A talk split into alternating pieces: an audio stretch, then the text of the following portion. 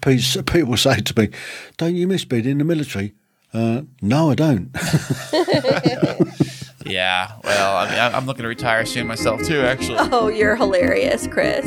And now. Aye, aye. I'm the captain now. Coming to you from the K two Studios in San Diego, California. This sounds great. You sound amazing. I always sound amazing. It's the world famous. Everybody's sitting off like B F Fs. Chris and Kristine Show. Hey, what's happening, everybody? How are you doing today? You know, thank you so much for listening. And I am Chris. And I'm Kristine, and welcome to episode one thirty-five of the Chris and Kristine Show. Do do do do. Coming to you live from the brand new design studio for Kristine Smith Designs. Yes, we are. So if you hear a little bit of an echo, it's just because we're testing out this new building here that doesn't have a whole lot of window coverings and things to pad it. So we wanted to give you all the experience of being in the new design studio. This will not be a regular occurrence, but it is a special one-time only event. Because now, why is it one-time only, baby? Because the house is full. And when the house is full of kiddos running everywhere, we got to get to a little bit of a quiet spot. But we do have the tiniest little munchkin here in the studio with us for the first time, right? Ooh, no, she's been in the studio before. No, this studio. Oh, we're talking about good old Clover Bear. Clover Bear, how you doing, baby doll? So if you hear a little jingle of a collar or you hear a little scratch of some paws on the ground, it's our little podcast mascot, the one and only Clover Bear. It has been a real crazy busy weekend, like very busy for both of us and for everybody pretty much in this house. Yeah, it definitely has. We had back-to-back weddings this weekend and we had all three kids home.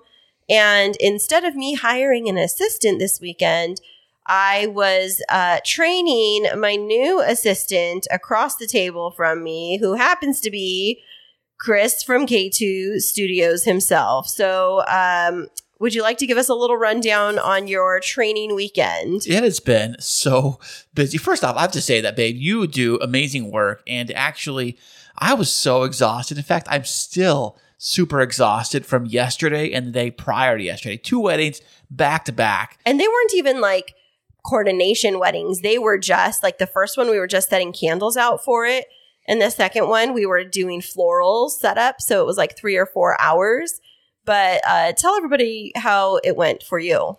Well, the first wedding was at Balboa Park at the Museum of Photography. Photographic Arts, yeah. Yes, and in the museum, it's all f- photographic pictures. And these really cool pictures of these kids. And I was, it was so funny. We're like walking through the hallway, and I'm like pointing out that picture is uh, called "I Don't Want to Go Have My Dinner, Mom," and that one's called "I Don't Want to Go to Bed, Mom." These crazy pictures of kids just making these weird, funny faces. Yeah, it was a really cool exhibit of children and their expressions. So we were there at the actual, there's like a front room, I believe it was. And in the front room is where they have like the setup for when they do actual events for, um, they do weddings there. I'm guessing wedding um, receptions and things like that. They're right on the, in the museum, which is crazy mm-hmm. to do that inside of a museum. Yeah, they had their ceremony down at the Japanese Friendship Gardens, I believe. And so it's just a lot of different options for beautiful weddings in Balboa Park. Yeah, so they had it all there. So Kristine did not set up any flowers at all. In fact, that wedding, they didn't want any flowers, which is kind of weird. You know, you would think you'd have flowers at a wedding, but I don't think I saw any flowers at all. At no, it was they wanted to go simple for the reception. And so for the ceremony, they had a couple of floral displays. But um, for the reception, they just wanted – so the colors were black and white. And it was kind of cool because – they had a black and white photo display for the museum. There was a lot of like black and white pictures. And so you had these black velvet tablecloths and um, our hurricanes that we own with uh, black taper candles. And it was just an all white room. And it actually looked really cool and clean and crisp. But you're right. It was different not having a lot of stuff on the table. But how was that different from our wedding on Sunday? Well, our wedding, that was Saturday, first off. So Saturday was done. We had to go back and get the candles and get all the stuff. You call it striking down or having a strike? Oh, strike, yeah. Strike. I thought that meant like you're on strike. I give up. I'm doing this anymore. No, I'm striking out. In the biz, we refer to it as strike, which means you're striking the event, which means breaking down. Because it's I guess easier, that makes sense, yeah. Yeah, it's easier to say than like tear down or breaking it down. You just say, you know, I'm here for strike. And Got that's it. Everybody in the biz knows what that means. Ooh, everybody in the biz. Yep, so now you're in the biz. Is. So after we came, we actually went to the place, set everything up, and then after the event was over, we went drove back over there and collected and it did strike and got all the stuff back in the truck and brought it back home. That was night number one on yep. Saturday night. And so, so were you tired after that? Uh, of course I was. I was exhausted. So early. And that's funny because setup was only an hour. Was it now? Yeah. felt, we only loaded like a in, lifetime to me. We only loaded and unloaded like five boxes. And then the next thing we did was we did, which was on Sunday, on Sunday, which was the big deal event up in Fallbrook, which is uh, pretty far away. It's very north. It's actually north border of the San Diego County line. Right. Right before above that, you go into like Temecula and like that area. Yeah. So it was an hour drive each way for us. So we went up there. Up both two cars. My truck was loaded down with stuff. Kristine's car was loaded down with flowers. My mm-hmm. truck had all kinds of goodies in the back, and the back seats were folded up. So the very back of the truck part, which is like a double cab, my truck's a crew cab. So in the crew cab part, you can move the seats up into the wall, and then you can have all the cargo space. So we mm-hmm. used that to put stuff, boxes, and who knows what, all kinds of trinkets and stuff. And then um, we both drove all the way up there. And that started pretty early for us. What time was it? We started that uh, Well, that's technically late for a wedding day, but we arrived there. We actually were late because I had to get your, tra- your truck gassed up, and then I had to grab some food, and we had to get ice for our cooler. So we were supposed to arrive at ten. We got there at ten forty, which was totally fine because we were still the first vendors on site, and they were had just barely put the linens on the tables. So it was totally fine. Um, and then we started the process of unloading and kind of getting everything situated.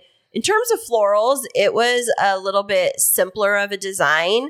The bride, well, it was the couple, the bride is Filipino and the groom is Persian, and they were blending the two cultures together through their entire wedding celebration. And so um, we had these like wicker slash rattan looking lanterns that were um, the centerpieces, and palm leaves and cut floating flowers. And so it was a lot of advanced prep work, but it wasn't like a huge centerpiece stuff that I had to prep for days. It looked pretty big to me. Like the big ones on the big center table looked pretty massive. Yeah. So there was this center, they call it a king's table. I didn't know what that term was before, but I had a king's table at the wedding on Saturday and a king's table at the wedding on Sunday, which is so funny. And it's like a head table, a traditional head table. Okay, so um, now the head, who sits on the head table? Who gets to pick that table? Well, it's typically like the bridesmaids, groomsmen, and immediate family. Um, at a head table, a traditional head table at a wedding, it's just like the bridesmaids and the groomsmen. But the king's table on yesterday's wedding, Sunday's wedding, had like, I don't know, twenty-five, thirty chairs around it. And so we had three large, long centerpieces, each one of them was like three feet long, and palm leaves and bay leaf and beautiful dahlias. And I mean, they were big. And then um, we had floating candles and floating flowers around them. And so it was just like a pretty intricate setup for that center table. And sorry if you hear a little bit of growling in the background. Our little Clover has found a, a dead moth on the floor. No, I think and, she's finding her little toy. She's playing with her new toy she's got. Oh, I got her. So I got Clover a dog bed for in here, and I just brought her in a little bit before we started recording, and a little chewy dog bone that squeaks. And so I know typically we're really trying to be clean on our audio, but tonight's just kind of like a fun night because it's a This is something new and something to celebrate, but it, it was. Yeah. It, so we set everything up, and then we had to get out of there before the whole event started. So Kristine set up not only in the, uh, the by the way, the event place we were at was absolutely gorgeous. We were um, staying at. It was funny because asking Kristine staying at. We wish. Uh, I'm sorry. We were actually. I got my brain was thinking here. Yeah. The event place the wedding was at that we were out helping out was absolutely gorgeous, and it was in this great, like hidden oasis with waterfalls and fountains and all kinds of tropical stuff. And it was like, it was almost like being at the zoo or the Jungle Cruise at Disneyland. Yeah. You know what? It kind of was. Because like, okay, so it was called Grand Traditions Estate. And when you drive up, there's the first thing that you see is called Beverly Mansion. And that's one part of the wedding venue. And you can have a wedding there and a reception there. But the architecture of that mansion reminds me of the like the architecture right when you walk inside of Disneyland with all of the little shops and everything, how it oh, had right. all the cute, yes. like the gin- I call it the gingerbreading, like all of the cute decorative trim and that. But we went up to the other area, which was the Arbor Terrace. And um, I can't remember what the ceremony place was. And I didn't see the ceremony place until after you, but when you walked into that ceremony space, describe it for everybody so they can like visualize it. So the whole entire grounds area, it's like an entire jungle. They've got really tall bamboo and lots of tall palm trees, like really tall stuff and, and all kinds of shrubbery. It's very tropical and jungle-like, which is kind of weird for that area really because it's kind of like dirt and stuff. Mm-hmm. But this area, it's all tropical and it's really nice like paved patio, like paths everywhere. Mm-hmm. And the paths themselves, they've got these embedded imprints in the cement of like leaves and tropical uh, you know, greenage. Yeah, like, it's stamped concrete. Yeah, stamped into the, which is very top notch. So you walk down these paths and you can't really see which way the path is going because of all the shrubbery and all the, mm-hmm. you know, the greenery. So you can't really see which way things are going. So they said, go down to the end. And to the left is where the ceremony is. Okay, I go down to the end. I couldn't find the place. I'm like, where are we going here? I go to the end of the trail, and there's like a little bar down there and like a couple picnic tables. And it looks very cutesy, but there's nothing there. And in fact, the bar was actually closed up with, with like a big tarp over the bar. So mm-hmm. it was totally closed off. And I'm like, there's nothing here. So I go like, where am I going? And I ask somebody. And they said, it's down the path over there, across that bridge. Okay. So I make a left, go across this little bridge, and go around this corner. And all of a sudden, this big open area, well, it's open, but it's kind of enclosed off because there's a lot of tall shrubbery, bushes, and tall palm trees surrounding the area. It's like a little grotto. Yeah, but I think bigger. When I think of grotto, I think of like the thing with the holes in it and the thing like oh, that. Oh, yeah. So it's more like a clearing, but uh, next to the clearing is a paved area. And next to that is a, like a lake with a big giant waterfall. I think it had three waterfalls. Well, it's more of a lagoon. So I would say it's like a big lagoon with a huge... like several waterfalls cascading in it, but like twenty feet imagine, high, probably maybe twenty, yeah, thirty feet high. Imagine like a beautiful setting from Hawaii. Right. Like if I took a picture there and I said, we're in Hawaii, you would have believed me. Right. Because there's Hawaii. Palm trees everywhere, bamboo, ginger flowers, birds of paradise. And the bride and groom got married on the paved stamped concrete pad right in front of that whole area. So you could hear the water of the waterfall. And you could see all of this beautiful greenery around. And by the time of day that they got married, which is at four in the afternoon, it was shaded in the area. So it was like, it was a hot day. Oh, it was very hot that yeah, day. I think it was really humid too. It really. was really humid. And I wonder if that's because there was so much water up at that venue. Ah, maybe. Like, it was a lot of creeks and, and waterfalls and a lot of water features. And there was a fountain. And um, it, it was a very beautiful place. Like, I didn't even know. I was asking you earlier, like later, that did they do anything else there other than weddings? That's it. No, we researched it. And there's a family. We read about it. They're called the McDougall family that in nineteen eighty-four – they built that entire setup as a, to be a premier wedding venue, and it is a, it is a premier. It's a premier and it's premium. Like the pricing up there is very pricey. But I will say this: the staff there, the coordination was exceptional. Like I've worked with a lot of different venues. They were very communicative, very professional. Um, I knew exactly where to go and what to do from the moment I got there. Very helpful. Um, the servers were so great when we were there. Um, the coordinator, her name was Molly. She did such a great job. And the, I mean, the ambiance there was so beautiful. Even in the reception area, it was this huge white tent with really high ceilings. And when you and I sat up, uh, set up at first, like we did all of our setup and then we left to go have lunch for an hour and came back. And then they had, remember they had these like giant hanging globe lanterns, like the little paper lanterns, but they were right, huge. Right, but there was there was nothing in it. I checked; they were like just hanging, no. But they there. went from like from one hour when we weren't like we weren't there. We were gone for an hour, and we came back. All of the tables were set up with all of the linen and china and napkins. These little paper lanterns were up.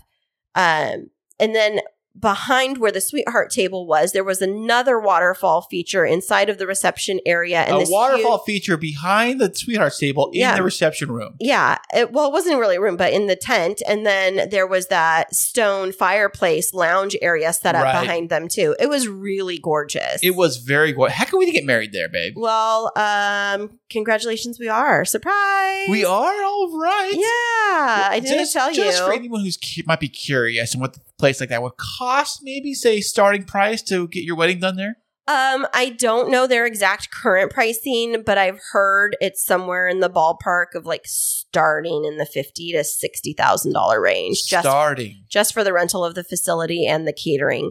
But that comes with like linens and all of that kind of stuff. But they have a big staff too. I saw there was like probably twelve people working there, like running around the clock. If not more, right. And they had a beautiful area for the um, buffet line. And then they had somebody watching the envelopes, like the cards and envelopes, which, you know, they, those can go missing. And they had a security guard on site. And oh, wow. Yeah. Yeah. They had a lot of really good stuff. And so the only thing I did not like about the entire place was that it was kind of on a hill. So, oh my so, gosh, the parking lot. So the parking lot, it's like, it's somewhat level, but it's like you go up to like these little um, parking lot areas where like this row of cars, that row of cars, and there's it's a steep kind of hill. So when we're trying to wheel stuff with our carts um, to the car from the truck or the car or whatever, the cart always wants to roll down the hill. Yeah. And we're trying to like hold it. So we're looking on Amazon yesterday to find like little wheel stoppers or something to hold the cart in place so it doesn't roll away from us. We're trying to load it and unload it. Because There you go, logistics manager. That's a good job for you. Because I'm trying to hold the cart with my foot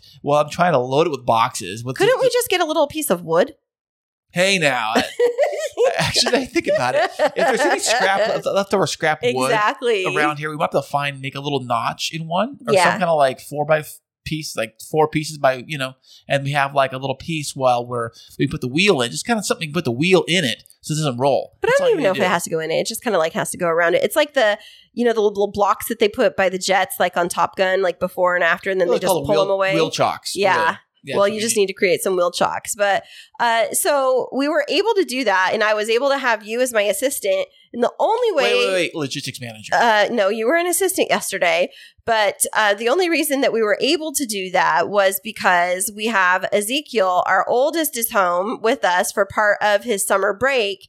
And he said that he wanted to be able to take on the responsibility of babysitting now, the, his the idea. boys. His idea. Yeah. And, you know, we had one dry run before and things didn't go well, but it wasn't because of Zeke. It was because, you know, there was other kid drama. But we gave them a test run on Saturday while we went to go and set up the candles, and they did great. And so whew, we kind of held our breath and we said, well, we've got to do this because mom and dad have got to work. Mom and stepdad have got to work. And so we had to go to the wedding.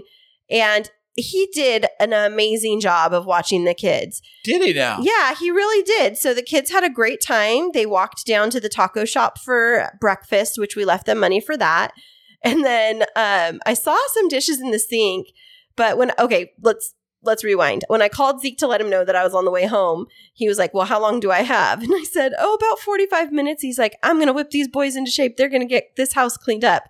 And so they did. They spent time cleaning up. Now it's, you know, kid version of cleanup, which means there's always a few things that we have to do. But they did a really great job. But I saw some dishes in the sink and I was like, popcorn kernels. And I saw like some sticky white stuff. And then I also saw some... like grease. And I was like, what in the world did they make? Well, uh, Ezekiel turned on our Blackstone hibachi grill in the backyard. No, he did not. Yes, he did. And he made bacon on the hibachi grill. And he cooked up some bacon for the kids in the afternoon. And he, because he knows how to use it. And then he also... you turn the gas off? Yeah, he said he did. So we'll double check tonight. Um, and then he, they made popcorn. But of course, with our little popcorn or our little microwave, because it's not full powered, it was like half kernels and half popped popcorn. And then the other thing they did is they made s'mores. They Where did they make s'mores at? Over the gas range. Oh, God. You know why I laugh is because I did the same exact thing when I was his age. I'm not even lying. Like I would... I would turn on the grill or the gas stove and I would roast my marshmallows or I'd figure out how to do them in the microwave. And the kids... Roast microwave mar- marshmallows in the microwave? Well, you could just like puff them up. They don't get roasty. They just get like puffy. But they um, roasted marshmallows over the range, and he made a snack for the kids. And I think it's really appropriate, age appropriate, because he's figuring out like what works and what doesn't. And he said, hey, Mom. And he he came clean. He told me, he's like, hey, we burned one marshmallow and it set off the fire alarm. And I was like, okay, well, that's totally fine. You know, as long as he's like, but we had water right there and we're totally safe. And I was like, okay. But the thing is, he's seventeen and a half. He's going to be eighteen years old soon, and getting ready to launch him out into the world. You know, he's got, he's going to be a senior this coming year, and then he's going to graduate. And I'm really excited that he's wanting to start taking on some of these responsibilities, because he's got to learn what he can do and what maybe not be safe to do in a safe environment like our house. And, you know, I didn't call him all day, and he was like, you trusted me. I was like, I absolutely did. So, you know, shout out to Ezekiel for being a great babysitter for the boys and for keeping them entertained.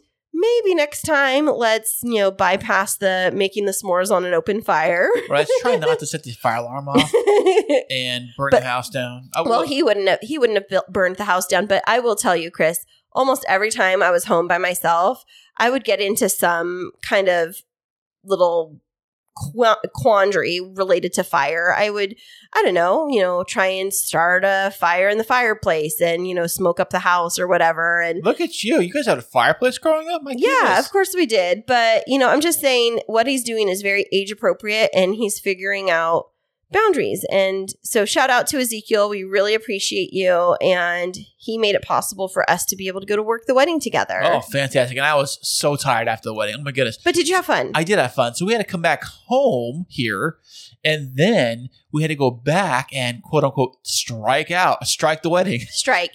Well, typically, so they paid us to go back and strike. And typically I would not come home in between. I'd just like stay up in that area and go find something to do. But because we had the boys back home, and I did not want to send you back be- by yourself and having to deal with them because you were so tired, we did come home.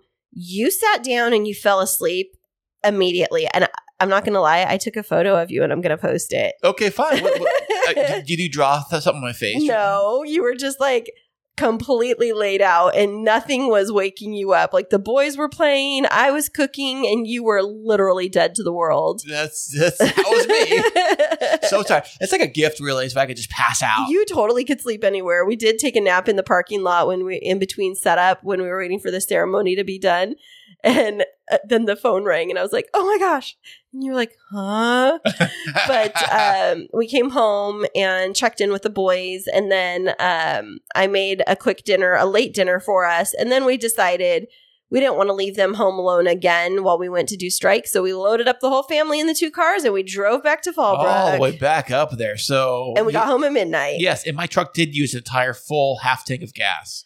Oh, well. The whole entire day. Okay. Well, I filled you up before we went and gave you cash to fill up again when we got home. Thank so you so much, babe. No complaining here. Thanks, boss. I pr- I love it so much. You're welcome. I Not only that, I bought you lunch. Oh, what a... Uh, wow. I bought you breakfast. Thank you. I gave you a half a tank on the way up and gave you eighty-five dollars to completely fill up on your way back. So I would say... that you were fairly compensated. I, I, hey, babe, I do this for love. I don't want money, my goodness, or anything, really. But, okay, how did it really feel to participate in a wedding and be part of my world? I mean, I'm always here podcasting with you and part of this world, but for you to actually walk through a day in my shoes, I would love for you to tell us all what you felt and think. Well, first off, first off, first off, was I a good employee?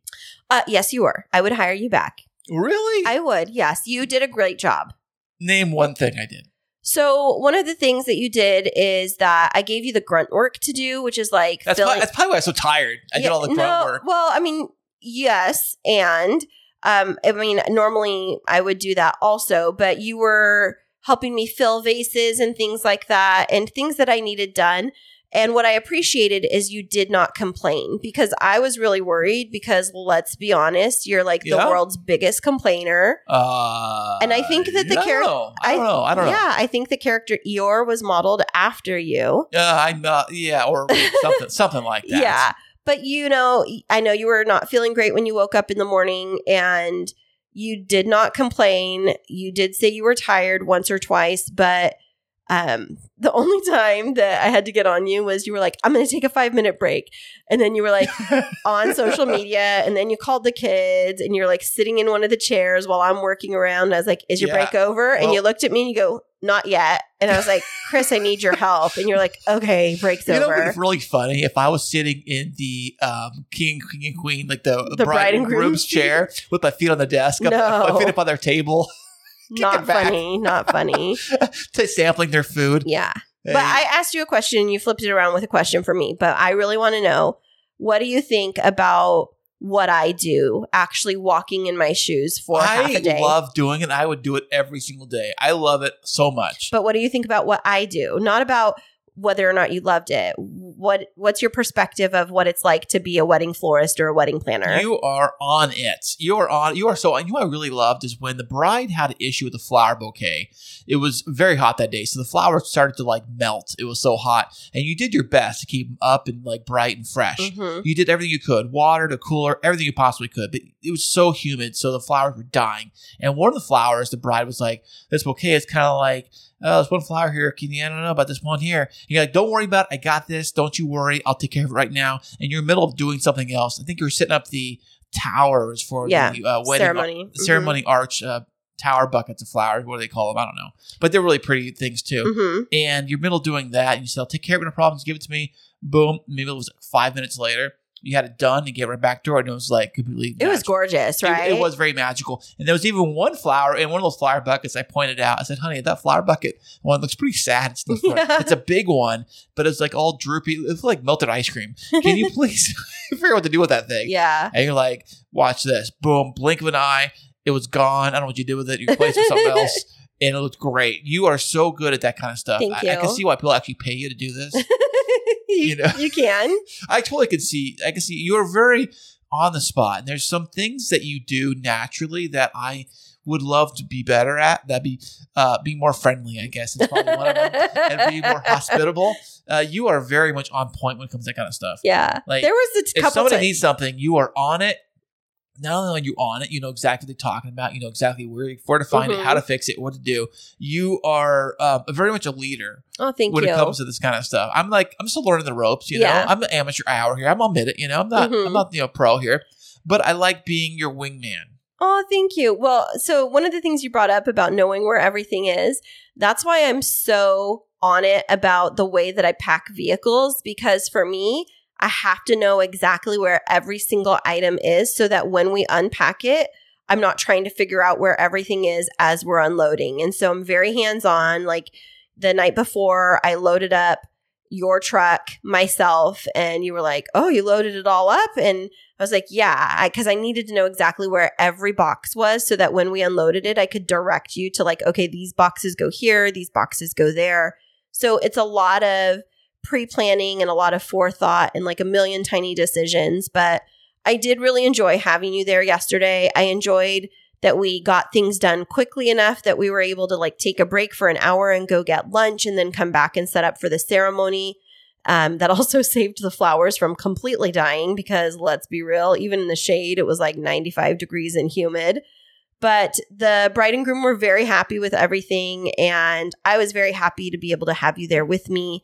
And I would invite you back to assist me again, but maybe on a weekend when we don't have all three kids at home. Or we have a set babysitter or something set aside. Maybe uh, the ex, uh, ex-wife or maybe uh, my parents or somebody. I don't know. I mean, I think on a weekend when we have just the two kids, that having a wedding is okay. But that's a lot to ask of Ezekiel to be a regular babysitter. We did pay him very well, and he was very happy with that. And he took his... Uh, earnings to Best Buy and went shopping today. Oh, what did he get? He got a tripod for his video camera and a new microphone for his video camera or for his other video camera. And so he's been doing vlogging. He and the boys have been doing vlogging. It's been really fun. They're trying to get in the video space going on YouTube. He's showing me some of his editing he's doing, some program he's got. He's figured out on his laptop. He's figured out something. It's all fun game, fun, fun, fun times for him, you know? Yeah, absolutely. So, you know, I'm just really grateful that we were able to get through the weekend. I feel like we were all zombies a little bit today, and the kids went to bed super late because we got home so late. Um, but, you know, they they just were champs last night. And so shout out to the whole family because we made it through a double wedding weekend. And I think that it was, I think it was really good for you to walk in my shoes for a day, because sometimes when I come home, you're like, why are you so tired? You were just at a wedding, and because you kind of viewed it as a party. Right. And I'm My like, perspective of weddings, you're like, let's just get sauced and let's just hang out and have good food and hang out and yeah, mingle. Nope. nope. But I, I did do some mingling there. You know, I, I was, know. I, was mi- I mingled with the bride and the groom. You're such a dork. And I mingled with whoever else was there. Yeah. Here we're supposed to be like cleaning up, and then you go up to take stuff from the sweetheart table, and you had you were like, I wish that I could know if the bride and groom liked everything. And the next thing I know, you're coming back with this sappy grin on your face. And I looked at you and I said, did you go and talk to the bride and groom? And you said, yes, I did. I sure as heck did. And, and then she said, so how wonderful you are. Yes, she just how wonderful you are. And how wonderful I am, of course, too. Oh, you know? uh-huh. She but didn't more even know you. How, I didn't get to introduce you to her. Well, how, more importantly, how wonderful you were, and telling how great you were. She Aww. said that. Wonderful things. That's wonderful. Well, speaking of wonderful and speaking of flowers, you know, there was a lot of beautiful colors at the fl- at the wedding yesterday. And this week's special guest is going to teach us about a different kind of color, right, Ooh, Chris? Well, what kind of colors we possibly could be talking about? I don't, I don't know. Are they colors maybe in the British uh, Army? Uh, maybe, but we're going to find out when we come back with our fantastic guest from this week, and we're going to hear from him right after this. Are you in the middle of wedding planning and feeling overwhelmed? There's no need to fret, my friend. Kristine Smith Designs is here to rescue you. Offering wedding planning, coordination, and wedding floral design services, let us help relieve your stress and make your wedding day dreams a reality. Visit us at kristine smith designs dot com. That's K R I S T I N E smith designs dot com and request a free consultation. You'll be so glad you did. And welcome back, everybody. Today we have another fantastic V I P guest. He is a man of many interests and talents, coming to us from all the way across the pond. Welcome to the show, Tim Heal.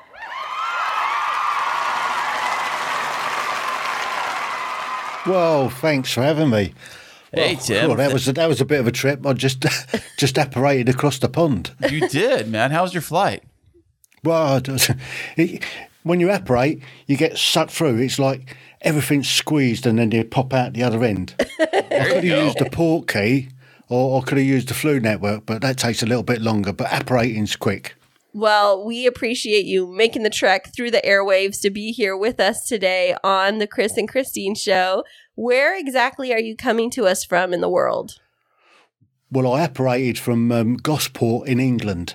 So if, if you look at the, England, on the south coast, you've got a big island called the Isle of Wight. Well, just off to the northeast of that, you've got Portsmouth Harbour. And just the other side of Portsmouth Harbour, you've got Gosport. And Gosport is a fantastic place to live. It's reeked in history. Really? There's like castles yep. there and stuff? Yes, we have a castle not far away. Um, we've got several forts. Um, it's, it's a, it truly is an awesome place to live. So if you were to describe the the town or the city where you live, is it more like a countryside type of town or a metropolitan? Oh, it's a town of uh, around about eighty-two thousand people. Oh, wow. It's on a peninsula. So we we We've got about seventy-five, almost eighty percent built on, so we're quite for, quite built up. We don't have a huge amount of green space, um, but we've got – I mean, it's a, just a fantastic place to live. There's lots of work. We, we've got a naval base here, or a couple of naval bases uh, uh, on the Gosport side, and then there's a big naval base on the Portsmouth side of the harbour.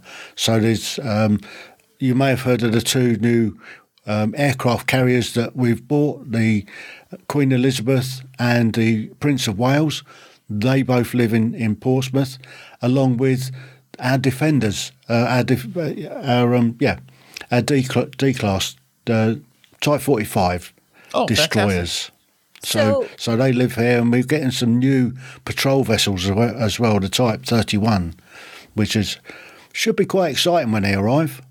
Well, okay, so you talked about the British Navy. So with the armed forces in the U K, is it pretty large? Like in the United States, we have a pretty large military presence where, especially here in San Diego, we have a number of different bases and we have Navy, Marines, Army. Would you say that the U K has a pretty large military presence? Way back in nineteen seventy-four, when I joined the British Army, uh, there was about one hundred sixty thousand strong. We were in the middle of the Cold War, great postings in Germany and stuff like that. Nowadays, the British Army is down to around about sixty-two thousand. The Royal Navy has been reduced in numbers, although they're trying to boost the numbers a little bit because they've got the new carriers and they've got the new patrol vessels coming. Um, and the, the Royal Air Force sits around about sort of about eight thousand, I believe, thereabouts. So we're fairly small, but we're high tech, and we're probably the best, not probably, we are the best armed forces in the world. Well, um, I want to know, Tim, is um, have you ever met James Bond yet? Oh, I taught him everything he knew. Oh, I, I, I, I bet so. I, I, I, no, he was not part of the in the. I hadn't read any of the books, but was he part of the uh, British Army or Navy? I, I don't know. He was in the Royal Navy. He was a commander, Commander okay. Bond, I oh. believe he was called. And uh, actually, he was a figment of Ian Fleming. Right. Ian Fel. Funny thing, thing you should say.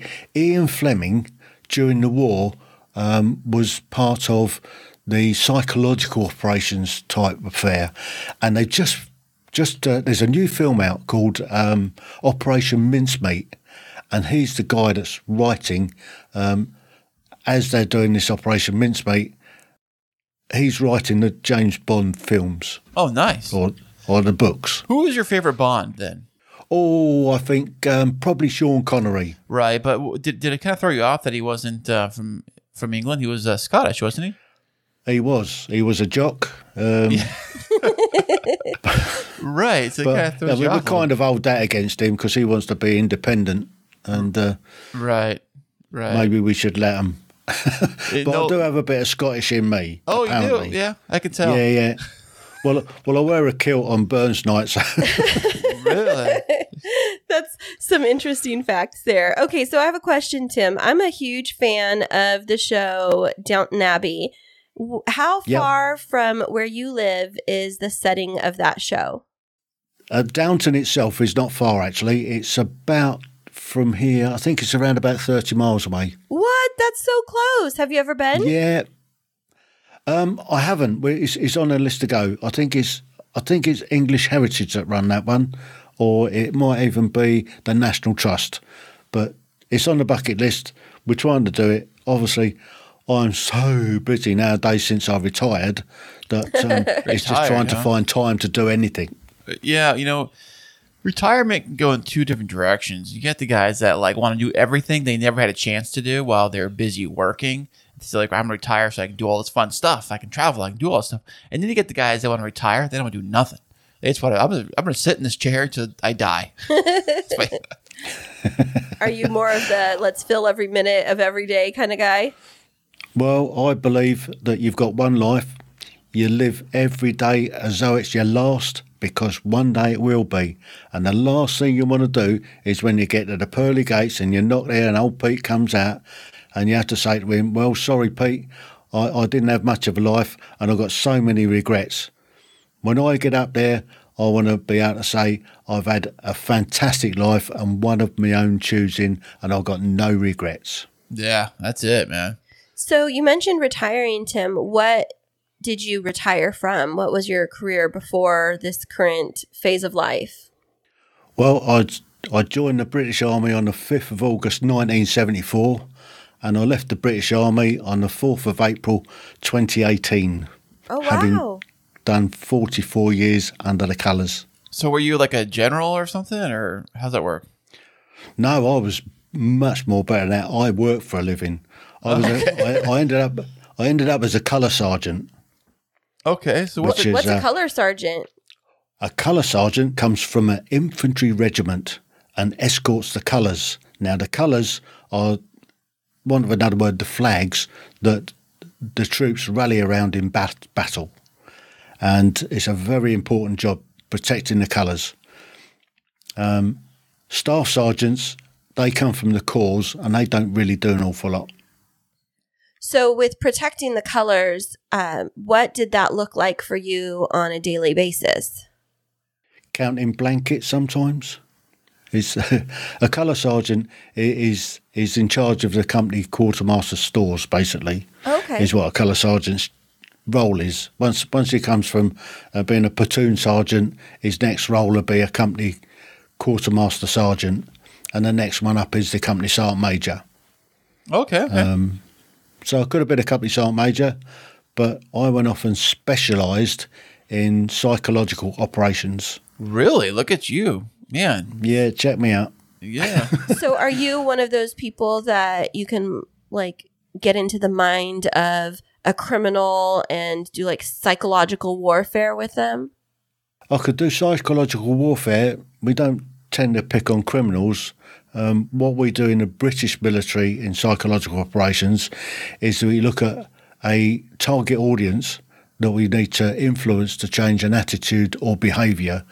So when I was in Afghanistan, our main focus was the locals and working on their hearts and minds to change their attitude and behaviour to make them warm to us, basically. Um, again, in when I was in Macedonia and Kosovo, we did the same sort of thing. When I was in Iraq, we did the same sort of thing. In fact, my job in Iraq was an uphill struggle, a massive, massive uphill struggle. My my role at that time was to enhance the perception of the uh, the Iraqi police service in the eyes of the locals. What do you mean by that? Like, what? Now, the Iraqi police service have been corrupt for donkey's years. Oh. And were never trusted. Oh, yeah. So you can imagine that I was, uh, most of the time I was banging my head against the wall. But right. We had to come up with some sort of campaign to to try and get the, the locals to come round to trust in the Iraqi police service. Hey, Tim, what is the like minimum requirement to join the British Army? Like specifications? Um, basically, you have to have half a brain and be able to breathe. But what age, though? Like, what's the age requirement? Um, we can join the British Army at the age of sixteen. What, sixteen? Um, I was sixteen when I, when I joined the British Army, and you come in as a junior entry. Okay. Um So you're not allowed to go into combat situations or anything until you're eighteen. But um, we have a college nowadays. It's called Harrogate, and it's the um, Army um, Foundation College. And what they do is they put, take kids in from the age of sixteen, and they give them leadership skills mainly. They bring their um, academic standard up to date. Uh, they They give them leadership skills, and they are the leaders of the future. So what happens is these guys, when they, they pass out of training, they, they go and do their, their trade training for their particular role, and then they'll go off to their, their units, their regiments, and they would generally find themselves being promoted a little bit quicker than somebody coming in in uh, a later stage, uh, somebody eighteen plus. So because they've had a much better grounding of leadership. So having an understanding of the British Armed Forces, I've always wondered when it comes to the monarchy, why Prince Harry and Prince William had to, I think they had to serve in the military, or maybe I'm misunderstanding, but is there an obligation that the men of the monarchy have to serve in one of the armed forces? No, no. It's, it's, I think for them it's, it's purely voluntary. It is, it, I think what they look at doing is they'll go off and, and they will go and join the military. They'll, they generally come in as officers. They both went through Sandhurst, um, which is our West Point, for want of another word. Um, they both passed out. Harry obviously went to helicopters and went to Afghanistan twice.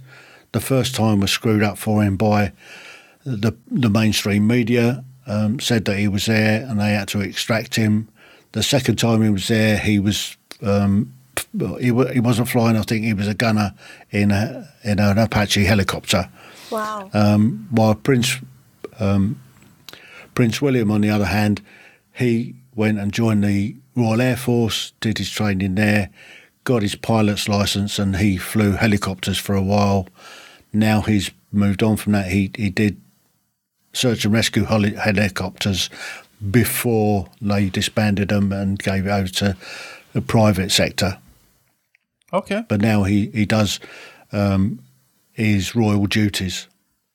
Interesting. Yeah, I've always wondered about when you have a high-profile individual in the military, do they actually get to be involved in combat? But as you were mentioning, just sit back and just, you know. But as you were mentioning with Prince Harry, that he actually got to go into Afghanistan. That's very interesting. Yeah, I think his his first his first time there, he was a, a forward air observer, so he's working in a small patrol base or a FOB, uh, forward operating base, and he was directing helicopters and fast air coming in onto Taliban targets until um, somebody let slip that he was there. Uh, unfortunately, they had to extract him at that stage. He came back, and then um, then his second tour, he was based out of Bastion, and he went off in uh, in the Apache helicopters on raids and stuff like that, supporting the ground troops. So back to your experience with your role in protecting the colors, were you involved yep. in presenting the colors ceremonially at different types of events? When I, like Chris and I here locally, when we go to baseball games, we see that there's the military typically will present the colors because they do a lot of, um, they have a lot of involvement in the sports events here. But for large events like, I know the Queen's Jubilee celebration just happened or is happening, is the military involved in ceremonially displaying the colours? Absolutely. Um, every year the Queen has uh, her, her her birthday, which is the twenty-first of April, and then she has her official birthday, which is in the, uh, I think it's around about the sixth of June normally. sixth of June, yeah, thereabouts. So she has uh, two birthdays? Yeah, she has an official birthday where um, they have Troop in the Colour or the Bur- Queen's Birthday Parade. And that's that involves predominantly the Household Division, um, King's Troop, Royal Horse, Horse Artillery, and the Household Cavalry. Um, and they, they, they parade their colours for the Queen on her right. official birthday, which is, which is in June. Oh, wow. Also, other, awesome. other regiments have uh, also parade their colours. They generally come out for um, special parades if they get a freedom of a city, or if they get a medal parade, then that they'll have the colours out. Um, my regiment, we have a regimental gathering every year up at a place called Duxford uh, where we parade the colours. And we have a drumhead service to remember our fallen. So it's a very, very important um, to, to particularly infantry regiments. Oh, wow. I bet so. Yeah, man. Definitely with honoring the fallen. So is the is the royal uh, family, is, you guys, is it, are they pretty big? Are they like bigger than the biggest celebrity that we can think of here in, in in America? Well, put it this way. The Queen has been on the throne Uh, for the last seventy years. She's just had a platinum jubilee. She is the single person that is known worldwide. Mm-hmm. Um, I mean, when she first came into uh, to be queen in nineteen fifty-two, when her father died, we had an empire, basically.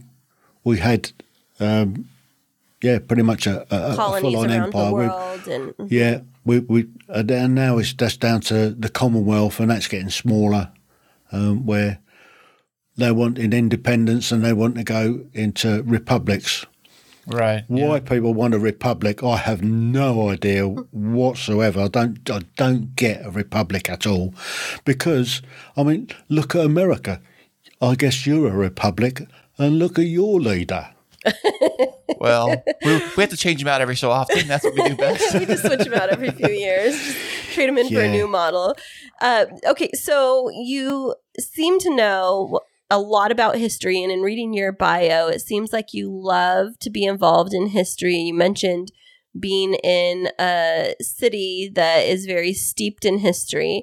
So yep. Can you share with us one of your favorite historical facts of of the U K, either where you live or something that you love to share, a story? Okay, where I live, um, this area, at this time of the year, uh, seventy, seventy odd years ago now, D-Day, the sixth of June, nineteen forty-four, we have the embarkation beaches where the vast majority loaded onto ships to cross the channel to retake Europe.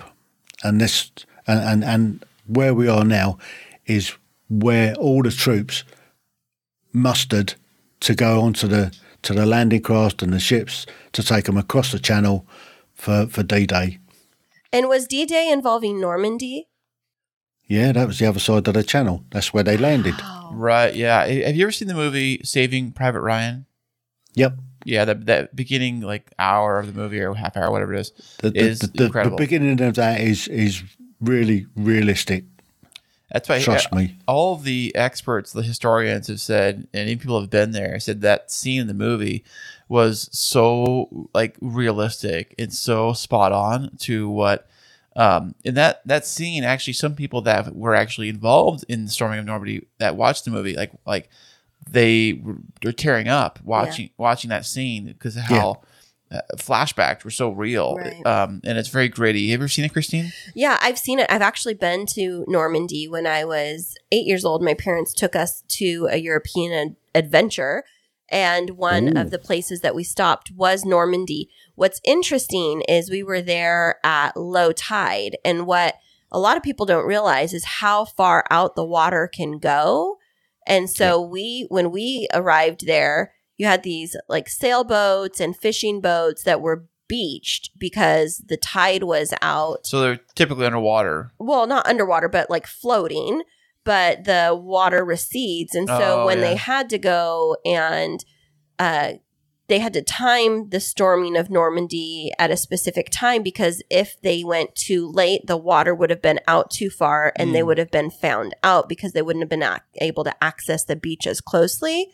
So they're like talking about the history of where you live and the embarkation and then getting across the channel to be able to storm the beaches of Normandy had to be so perfectly timed. That's a very key component of of history there. Do you have memorials or any type of um, statues in your town to commemorate that?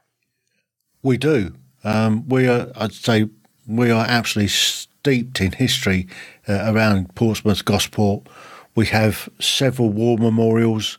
In fact, at my yacht club, we have the Coastal Forces Memorial uh, for the Coastal Forces, which are were the patrol vessels that went up and down the channel.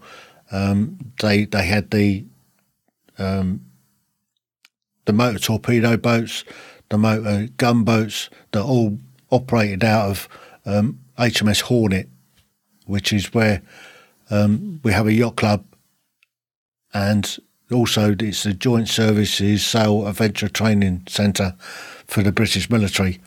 So, guys across the military for, for the last, I think, forty-odd years have been coming to Gosport to learn how to sail, um, and they do all their courses out of there. I did most of my sailing career coming out of uh, out of Gosport and out of um, Kiel in Germany.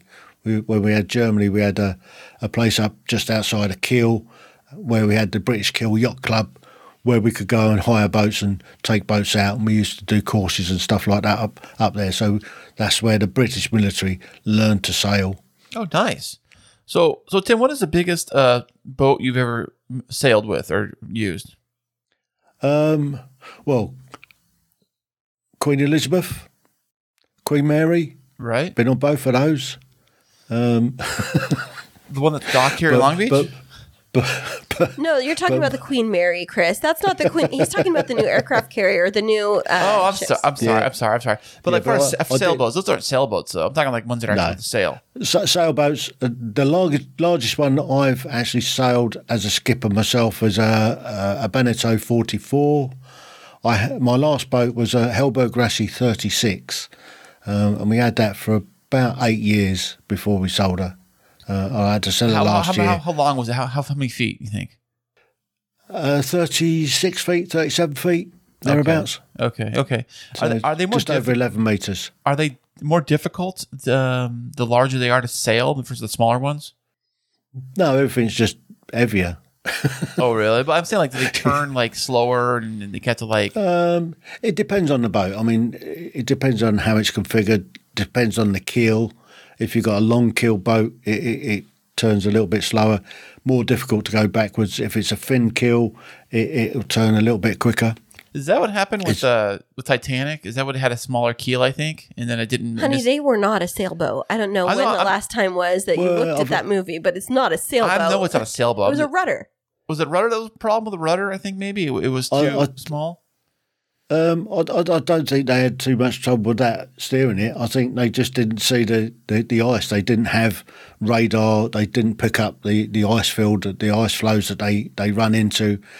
Um, they skimped a little bit on, on the build where they should have had sealed bulkheads, where it made a hole in one of them, let water in. What should have happened if it had a proper bulkhead, it would have just flooded one compartment. The rest of the boat would have been fine. But they they cheated a little bit with the bulkheads, which is why it took on so much water and sank. Right, as I understand it. Yeah, uh, Kristine and I went to the um, museum, uh, the Titanic Museum. We actually got to see it. It wasn't up. a museum; it was a display in Vegas. Hey, it's a museum. but it, but it had they had a uh, a big the biggest chunk they've ever recovered of the ship on display. It was the size of like a wall of a house, I guess I would say maybe, and it was a big side of the ship, and it's very inspiring and, and awe-inspiring when you see the thing live and you see the actual piece of the ship. You can't touch it, of course. I mean, they frown upon mm. that, but um, it's like right in front of you, and it's kind of uh, like, ooh, let's check this thing out. It's kind of, it was kind of cool. I, I liked it. Hmm. Well, Tim, we're well, going to well, – oh, go ahead. So we, we have a few um, wrecks here. We've got the the Mary Rose, which was Henry the eighth's um, flagship, and when that launched and left Portsmouth Harbour – got outside the harbour and consequently t- turned turtle um, because the guns on it were too heavy for, no. for the top deck. Oh, my um, gosh. Yeah, one like, job to do, Bob. What'd you do? Screw yeah, that up. One, one job. Um, and they recovered it back in the seventies, and now it's housed uh, in, the, in Portsmouth Dockyard in a temperature-controlled building, humidity controlled building, right. And you can come and see what's left of it. There's loads and loads of artifacts nice. from from that time, from Henry the Eighth's time. We've also got uh, Admiral Horatio Lord Nelson's flagship H M S uh, Victory, and that's and, and I'm privileged enough to go on there uh, occasionally into the senior rates mess and have a have a beer or two. Oh, nice! And we've wow. also got the first ironclad steam-driven warship, which is H M S Warrior, also here in the dockyard at, in Portsmouth. So we've got lots and lots of stuff here. It sounds in like a like a good time. You know, uh, you know, all of your historical ships and vessels you have for display for everybody, for tourists yep. to go check out. We have that too here in San Diego. We have the um, what is it? The called? Midway. No, the other one that we go to all the time. It was the um, Star of India. Yes, the Star of the India pirate ship. We call it the pirate ship, yep. but. I mean, I don't know if you're familiar with the Star of India. It's a actual, it's a very large sailboat. I think it's one of the last sailboats ever made. It's, it's a pirate ship. Well, it's not a, you don't call it a pirate ship. It looks like it was from Pirates of the Caribbean. Well, the Star of India does not, but the other one does next I, to it. I think you probably find it, it, it's a cutter that did the uh, the uh, Silk Run. Oh, or possibly, not the Silk Run, yeah. The, it does uh, look the, like the, one of the those. The Tea Run. Right, it's yeah, it's what it is, and I, I thought they were supposedly uh, supposed to use it. It's actually it's marked a historical landmark, the actual Star of India. It hasn't sailed in a while, but yes, it did. I was doing an engagement photo shoot with some of oh, my clients the other day, and it was in the background. Yeah, it the was totally. Yeah, it was totally. Well, I think they put the thing around just to kind of get some, get some miles on it, you know, it doesn't just sink there. They have to use it every so often. So if you don't use a ship, it just sits there forever. What happens to the ship? It sags. It does sink eventually? Yeah, a, wood, a wooden warship. I mean, that's the problem that they've got with um, H M S Victory. It's, it's a it's a wooden warship. It's sat in a dry dock, and they're, they're spending, I think it's about thirty million pounds um, renovating it or pre- preserving it. Wow. So they're having to put up all sorts of things underneath it to, to stop it sagging and, and breaking up. That makes a lot of sense. Well, yeah. We're going to switch gears for just a minute here, Tim, because yep. we have loved hearing about your background and the history of England. But one of the things that Chris is super excited to chat with you about oh, I am now, huh? is your podcast and your experience with podcasting. So uh, do you mind sharing with us how long you've been podcasting and vlogging? Oh, can I do that? Go on, then I will. Okay. Uh, the reason that how I got into podcasting in the first place is when I was in the military, I, I was obviously one of my roles in psychological operations was I was working on radio. Um, so I was I was recording and editing radio programs and stuff like that. So I had that skill set. Prior to lockdown, I was working on Ancestry, and I found my great granddad who lived in um, Portsmouth, not far from where I live now, and he was a chief stoker in the Royal Navy. And I thought it'd have been brilliant if I could have had a chat with him about his life and recorded that. Um, unfortunately, my time machine is broken down and I can't get back to, to do that. It is? Man, talk to Doc Brown. He'll get that thing fixed up in no time. Oh, no, yeah. I, I, need, I need to need to get get hold of Marty yes. to get him to sort it out. Anyway, so so we got into lockdown and I thought, well, why don't I tell my story and then that won't be lost like my granddad's? So I sat down and I started recording and I did twenty-four half-an-hour episodes of my life. So if any of your listeners out there are suffering from insomnia and need to try and get to sleep, have a listen to one of them. Some of them actually might give you nightmares, so just just be aware. Use your, um, use your cautions, yeah. Yeah, use your cautions. I've, had, I've had a pretty fruitful life. Yeah. Um, and there's some, there's some pretty gritty stuff in there as well. Um. And then I got to the end of that and was still in lockdown. I thought, what do I do next? Well, I did a couple more episodes of in-depth stuff I did. I went to Colditz Castle and Auschwitz, and uh, I did six trips down to Morocco that I I, I did for a friend. And, uh, and I thought, what do I do now? Well, why don't I tell other people's stories? So I started off with my mother. And uh, and I, I had a chat with my mum, recorded that, and that's gone out. And... Uh, It's kind of snowballed from there, really. Nice. And um, I'm I've just recorded a hundred and hundred and fourteen other people. Wow! Look at that. And now, are these all virtual, or do you do any in-person interviews?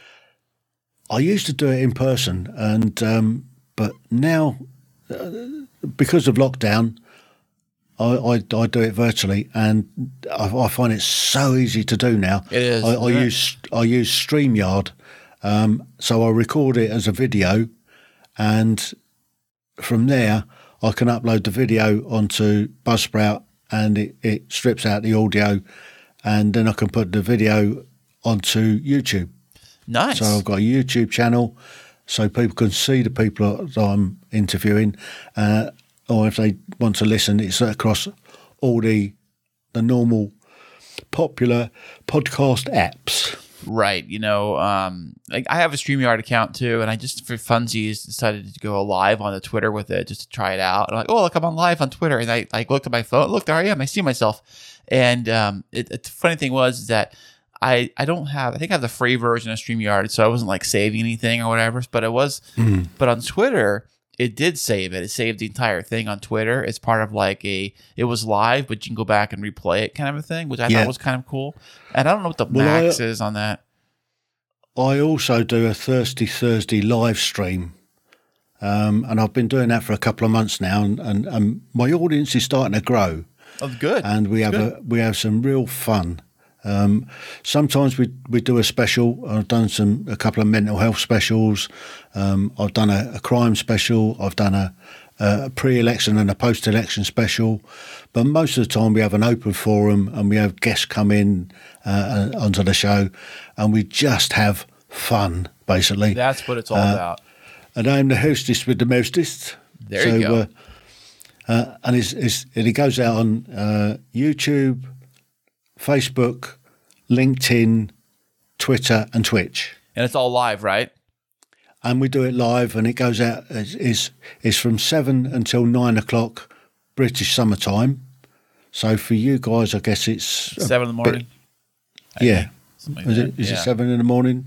No, you're not. It's a bit later than that. It's probably about ten or eleven. Now, are you a you, person? You're about seven hours uh, when we're over here in uh, San Diego. Now, are you a person who also loves editing your podcasts, or do you just like to run them as if they're a live broadcast without having to do any of the post-production work? I used to edit it all the time, um, and, and it was it was becoming onerous uh, because I was editing an Adobe Audition and Premiere Pro. But since I've started using StreamYard, I tend to my my the way I come in is I come in cold. Pretty much cold. I don't know a lot about the person that I'm going to have a, a, a chat with, so I, I, basic information who they are, um, roughly where they're from, and then I come in cold. And the, the format of the show is I ask them when and where they were born. I'll ask them where, uh, if they could describe what it was like where they grew up and the schools they went to and the education they received. And then we'll kick that around and I'll rattle their grey matter and we pull out some real gems and little nuggets of stuff that they'd forgot decades ago. And then uh, when we've had enough of that, we'll we'll look at their work life history and we'll go through that and we'll we'll focus in on some some real gems and and then we'll focus in on something that, that they're they're currently doing or something like that. If they've had a book out or if uh, if they're doing something special, then, right? Then we'll. Then we'll go through that. And they they range anything from sort of twenty minutes to a couple of hours. Wow, look at that. Um, I don't have a time limit. If somebody if somebody just keeps on, then, then I'll keep listening. I've got two ears and one mouth, and that's the the, the key to using them when, when you're a host. It is, and um, it is fun doing all this, isn't it, though? It's it's a real thrill when you get everything together and you...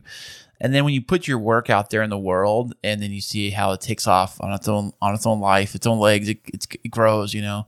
And people are yeah. listening to it, and they appreciate it, and they actually listen to it, and you're like, yeah, this is pretty cool. And then it makes you want to make the next one, or get the next guest, or they get the next whatever, and go on, on to the next one. I think our very first interview we did, it was like we were so nervous, you know, and we did it. It was wrapped up, and I think we were superly overly prepared when we did our first interview. And, um, but after it's all said and done, I'm like, that was kind of fun. We should do more of these. And then he said, well, maybe we should do a podcast where every week or almost every week we have a guest. And I was like, I don't know if we can commit to that. And where are we at now? Interviewing guests all the time. Fabulous people like you. And we always fly him into the studio, by the way, on our private jet. So, um, yeah, yeah. Well, sorry, I didn't uh, jump on. I, I believe that trying to save the planet one flight at a time. So that's why I apparated into the studio. Right. There you go. But it is very fun and very addicting. And and I, I'd say, like, people should try it if they haven't already. Try content creating of some sort. You know, you might like it. I know it gets frustrating at first because you might see, like, oh, no one's watching this or no one's no one's listening to this, you know, or only got five people have watched it or something like that. But uh, oh, I have a top tip for that. What's that? Don't don't look at the numbers. They always say that. If if, if if your content if your content is is quality sound, quality content, and quality, quality quantity visual, then it'll go. People will listen. So I I, I don't get hung up on the numbers at all. Uh, I, I don't even know how many I, I downloaded. I got to something around about ten thousand, I think it was, and I, I stopped looking. Oh, well, ten thousand is good, man. Gosh, that's quite a bit, you know? Yeah. That's exciting. I mean, it gets very frustrating when you go on social media and you see someone says, oh, I just hit two hundred thousand downloads, and somebody else posts, I just hit two hundred downloads. And you're like, okay, well, I, I yeah. would say congratulations to both. I mean, they're both exciting for both people. Wow, I've got five downloads. Whippy. Yes, thanks, Mom. That's what it basically boils down to. So, yeah, uh, but I, I love the, the media. I love podcasting. I love radio. Um, I love YouTube. I love making videos and content creating and all that stuff. And and um, I love GoPro videos. I got like I've gone through like five different GoPro cameras, and um, you know, I got the new MacBook computer, and it just takes time to do it. And I'm not retired like you, so out of all this extra time to do this, you aren't. You act like it. I wish I was. That's my goal. That's the end goal, so I could have time to do all my fun stuff I want to do. The work kind of just gets in the way of all my real job stuff. Well, I if, do. if if I can give you one piece of advice about retiring, plan for it. Plan for it early. Work out when you want to retire and work towards it. Do your saving so you've got a bit of a pension to come in, and you can uh, downsize whatever you need to do, but plan for your retirement, because when it arrives and you haven't, then you've got to carry on working, and that's the last thing you want to do. Especially if you have a hard job too. It's very physical. Like my job's kind of physical, you know, and they got some guys yeah. in my career that are, gosh, like pushing seventy, you know, and they're and they're still, you know, doing it. But I'm like, gosh, man, shouldn't you guys be thinking about like the other side of your life by now? Yeah. yeah. I mean, I, I retired at sixty, and uh, I, I haven't regretted it one little bit. That's awesome. And people, people, people say to me, "Don't you miss being in the military?" Uh, no, I don't. Yeah. Well, I mean, I'm looking to retire soon myself too, actually. Oh, you're hilarious, Chris. So what else is it that you love about podcasting, Tim? It's just talking to people. I just love hearing people's stories. Um, on Podmatch, I, I've been the number one host for the last three months. Uh, I, I did notice today, because I was just checking uh, to see if I got any more coming in. Uh, I dropped down to number two oh, as a host. Man, that's okay. Oh, well, it, it happens. No, I know it happens. They reset it every month, and you've got to start climbing a greasy pole every month. That's the greasy pole, huh? Okay. Yeah. My mind went somewhere else. But, hey, um, so Christy shakes her hand at me. Uh, but, yeah, we're also on uh, Good Pods, I believe, and I'm on Good Pods. I have two podcasts, because speaking of podcasts. Mm-hmm. And um, the numbers go up and down, and some people, you know, they climb, they go down, up and down. I don't really know how the analytics work. I don't understand the the method behind the madness. What makes one higher or lower? I don't know. But it's always fun to know that you rank somewhere on someone's list. Yeah, you know. Well, on um, on listen notes, um, I think I'm in the top five percent, something like that. Fantastic. So, yeah. Awesome. Well, uh, Tim, what I, other... I'll do it just for the fun of it. Yeah. What other interesting facts would you like to share with our listeners about you and your interests? Well, I've got hundreds of them. But my last my last eight years in the Army, you'll like this, um, I was a welfare officer for London Central Garrison. Now, that job involved looking after the the three incremental companies of foot guards, the guys that stand outside of Buckingham Palace, St James's Palace, the Tower of London and Windsor Castle in, in their, their bearskins and tunics. I also looked after the five foot guards bands um, who play all the music for the Queen across the Buckingham Palace and back, and mounting guards at Windsor Castle. Um, and on the Queen's birthday parade, get this, I, I managed to bag a nice little job looking after the minor royals in the general's office. Now, the general's really? office, yep, the general's office used to be uh, Lord Wellington's office. So Lord Wellington, him of the uh, Peninsular War fame and Waterloo, his office in Horse Guards. Um, so I've taken many, many liberties up there.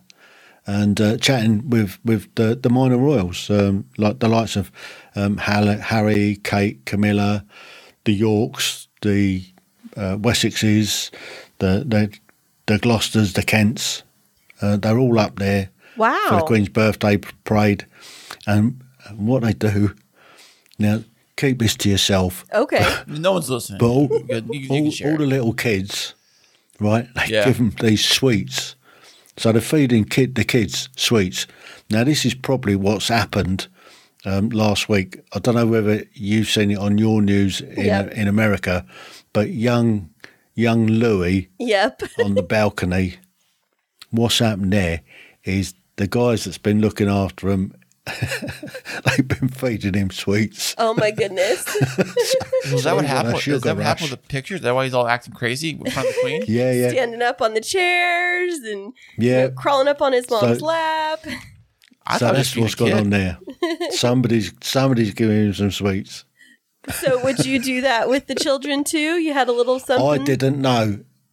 I no, I frowned upon that sort of behaviour.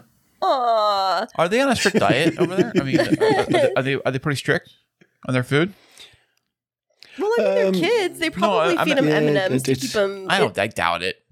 Well, you you have to keep kids entertained in some way. They're children. Just because yeah. they're royals doesn't mean that they don't have. Oh, well, hey Tim. Speaking of the royals, do the, all is all their food like pre-tested before it goes? To, um, like how's that work? I haven't got a clue. um, I, I just thought they had like poison control and things like that. I mean, he's part of, he was military, not like the Royal Guard. Well, he knows more than I would about the Royal Guard. Well, they, have, they, they have the um, the stewards that come in from St James's Palace um, that look after him over there. They they come to the general's office. They've got the, the drinks all set out for them and stuff like that. Uh, and it's those guys that um, have the sweets for the kids. That's so, fun. So, yeah, that's how that works, I'm afraid. Awesome. Well, you did mention, Tim, that you are a fantastic podcast host. And so we have some amazing listeners out in the world that might be interested in being a podcast guest on your show. So if you were to give them a little one or two minute rundown on what you do to entice them to be your guest, how would you pitch yourself? Oh, that's a good one, isn't it? What, for me to go uh, to get guests on my show? Is that what you yes, mean? Or is uh-huh. it for me? Yeah. Okay, right. So anybody who wants to come on my show, the easiest way to do it is to jump onto Podmatch, register on there as a guest, find me on there and give us a pitch. Now, I very, very rarely turn anybody down because everybody has a story. And my, my podcast is all about ordinary people with extraordinary stories, and everybody's got extraordinary stories.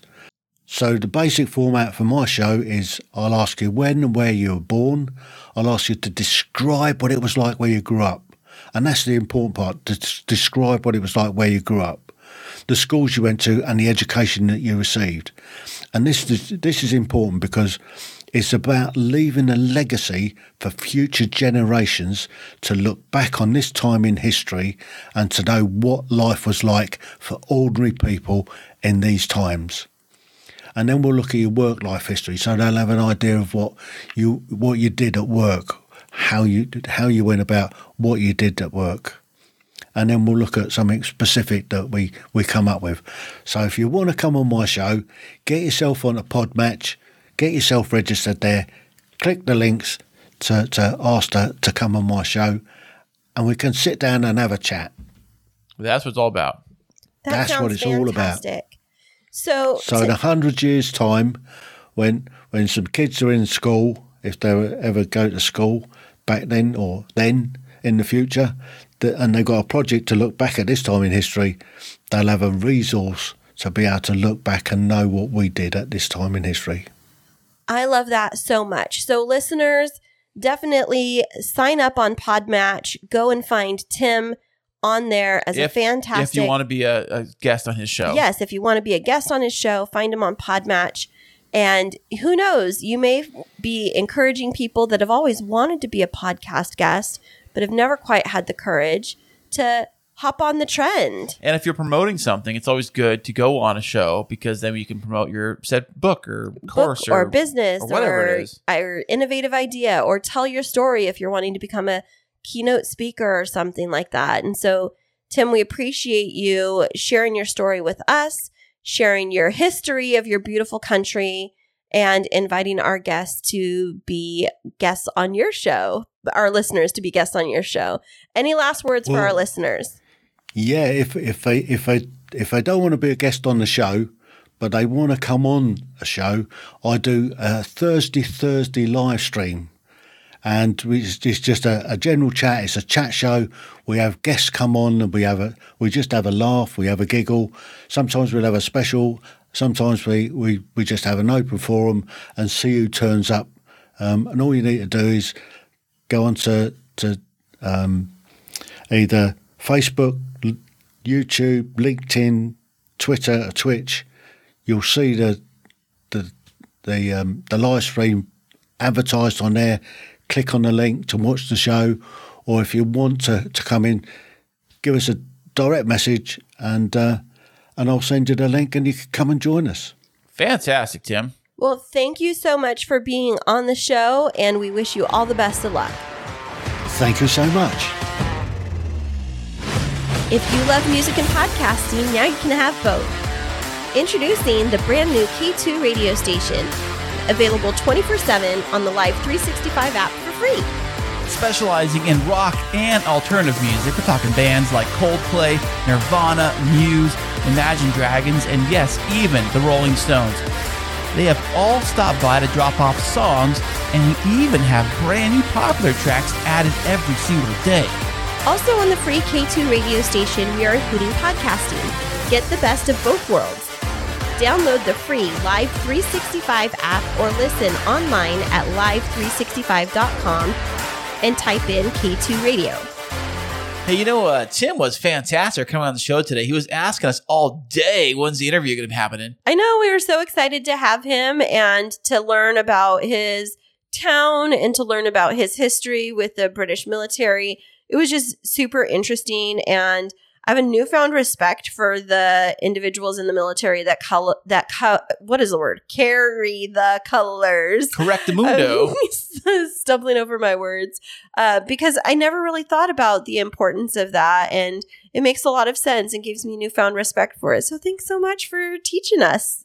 Fantastic, Tim. And also, uh, another regard, it's another inter- fantastic interview coming from the U K. Yeah. How many have we had now from the U K? It's been a while. It's been a, I don't know. Bit. We've had all these people we've interviewed from the U K and never actually visited the U K. But, oh, speaking of visiting and traveling, uh, because we're getting ready to go on our vacation this summer, and we're already starting to think about what we're going to do next summer, because next summer is Ezekiel's graduation. He came up with an idea of where he would like to go on his uh, after graduation trip. Oh, where was that, baby? I think you're going to be very happy, because guess what?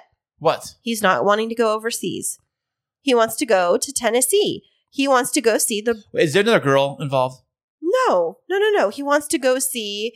Um, where Elvis was, where Elvis's house was, and go oh, and Graceland. Like, yes, he wants to go. Thank you for reminding me. Is that in Memphis? I don't know. But he said he wants to go see that, and then he wants to go to Nashville. And I thought, man, that's a great idea to maybe take the kids to Tennessee. And there's some great lakes that are out there. We could rent a cabin. I and- have my aunt and uncle about there. I believe it's Tennessee. Yeah, they do. And where's the Grand Ole Opry? Uh, Nashville. No, is it in Nashville? I think or so. Is it in Missouri? You know, I don't we're going to need to look this up. I don't know. Yeah, we're going to need to check this out, because I think that we're going to so go. So for his high school graduation, he wants to go to Tennessee of all places. Yeah, because he's that's, really that's in- cheap. Southwest flies there, I'm sure. Right. Well, because of the movie Elvis that's just come out this past week. Oh yeah. He wants, and he really has gotten into the story of Elvis and his music, and so he wants to go be part of American music history. Has he seen the movie yet? No, he's going to next week with his grandma, and then he asked if when he comes back before vacation, if we can all go see it together, and I thought that'd be fun. That is fantastic. You know, I haven't been to the movies since Top Gun, and I want to go see that new uh, Jurassic Park movie. Oh, yeah, that sounds great. But I've just been so busy. Like, I haven't had time to do much of anything. I know, know, and here I am making you work, you know, an extra two days a week. Gosh, you know, next thing you know, you're going to work seven days a week like me. I sometimes I feel like I already do work seven days yeah. a week. Well, so how does it feel? I know that it's a little echoey in here today, but how does it feel, Chris, to have a first successful episode in the Kristine Smith Designs Studios? It is nice to really christen this thing with some actual podcasting getting done in this room. You know, this is fantastic. I love it. You got the internet hooked up in here, which you got the Wi-Fi going and all that fantastic stuff in this little room. This room is fantastic. I love it. It looks great. It's a really neat little office. It's a really neat little studio. Uh, like I said, the the audio does echo quite a bit because everything's solid in here. Mm-hmm. You know what reminds me? My first time I went to a Chipotle, they had like the metal... You went ta- to a where? A Chipotle. What's Chipotle? The restaurant. You know, Chipotle. Oh, Chipotle. So I said Chipotle. And they have like the solid floors and they have like these metal like tabletops. Yeah. Everything was metal. And I remember like... Everything was so echoey in that place. It was crazy. Like, oh my goodness, I can hear something across the entire restaurant. Mm-hmm. I was like, oh my gosh, it's hard to even have a conversation here. It's so like, you know, all this noise. So it's not quite that bad, but it does feel a little bit like that. I know it was funny in another, um, you know, the other room we're in, same kind of effect, because we did have some more, um, like the bed and the futon and things like that. Is that Clover yawning? Yeah, Clover's yawning. Oh, am I she's... boring you? I'm sorry, yeah, Clover. Jeez. You Clover, are. You want to say something now or what? No, she's just looking at the microphone. But so does it feel good, though, to be able to just, you know, I, I remember we kind of got into it the very, like when we were first building this and you were like, can we go and podcast in there? And I was like, this is not going to become a podcasting studio. It is a work studio. It's, but that's totally fine too. But, you know, being after hours, and I think occasionally having um, us podcast out here, especially when all the kids are home and it's harder to keep them quiet in the house, might be a good option for us. What do especially, you think? Yeah, it, absolutely. And especially if you have an interview or something, it's really hard to do interviews when you got kids thumping upstairs. Right. Remember, remember all the times you had to, had to yell at the kids, like, be quiet, because they were like right above. Oh, yeah. Right above the room was their bedroom, and they were up in there just jumping and slamming and playing and running around. I don't know what they're doing up there. Thump, thump, thump, thump, thump. That's all you hear on the microphone. Well, I did bring a little tiny area rug in here to try and absorb a little bit of the yeah, sound. Honey, it's the size of like, it's like, what, three feet by three feet s- square. It's shape. Better than nothing. And I brought a bed for Clover. And so then eventually when I get the little curtains to go in front of oh, the doors, yeah. that should help kind of. And, you know, but it's going to be, it's going to be a little bit more industrial in here. Right. I mean, it's cute, but it has to be functional, because the reality is I'm doing a lot of floral design stuff in here. And the more foo-foo stuff that I have in here, the harder it is to keep clean, right? Absolutely. I, I think it's great, you know. So well, I ho- hope so, because we put report- a lot of money into it. Uh, yes, I did. Thank you. We did. Okay, we did. That's right. What's yours is mine, baby doll.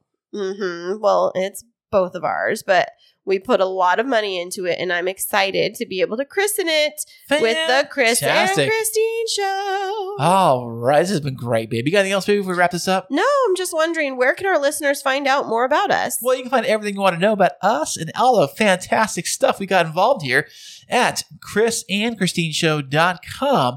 And on over there, we got Kristine Smith Designs on over there. We got Podtastic Audio on over there. And we also have the brand new K two Radio. Link to that is right on in there too. Yeah, definitely. So you can fill your week with lots of laughs from Chris and Kristine. Listen in on the radio show, and you can get some clips from the podcast. And we just really appreciate all of your support. So definitely keep on listening, subscribe, uh, like this podcast, and give us a great five-star review. And we look forward to hearing back from you. And we will see you guys next, next week. week.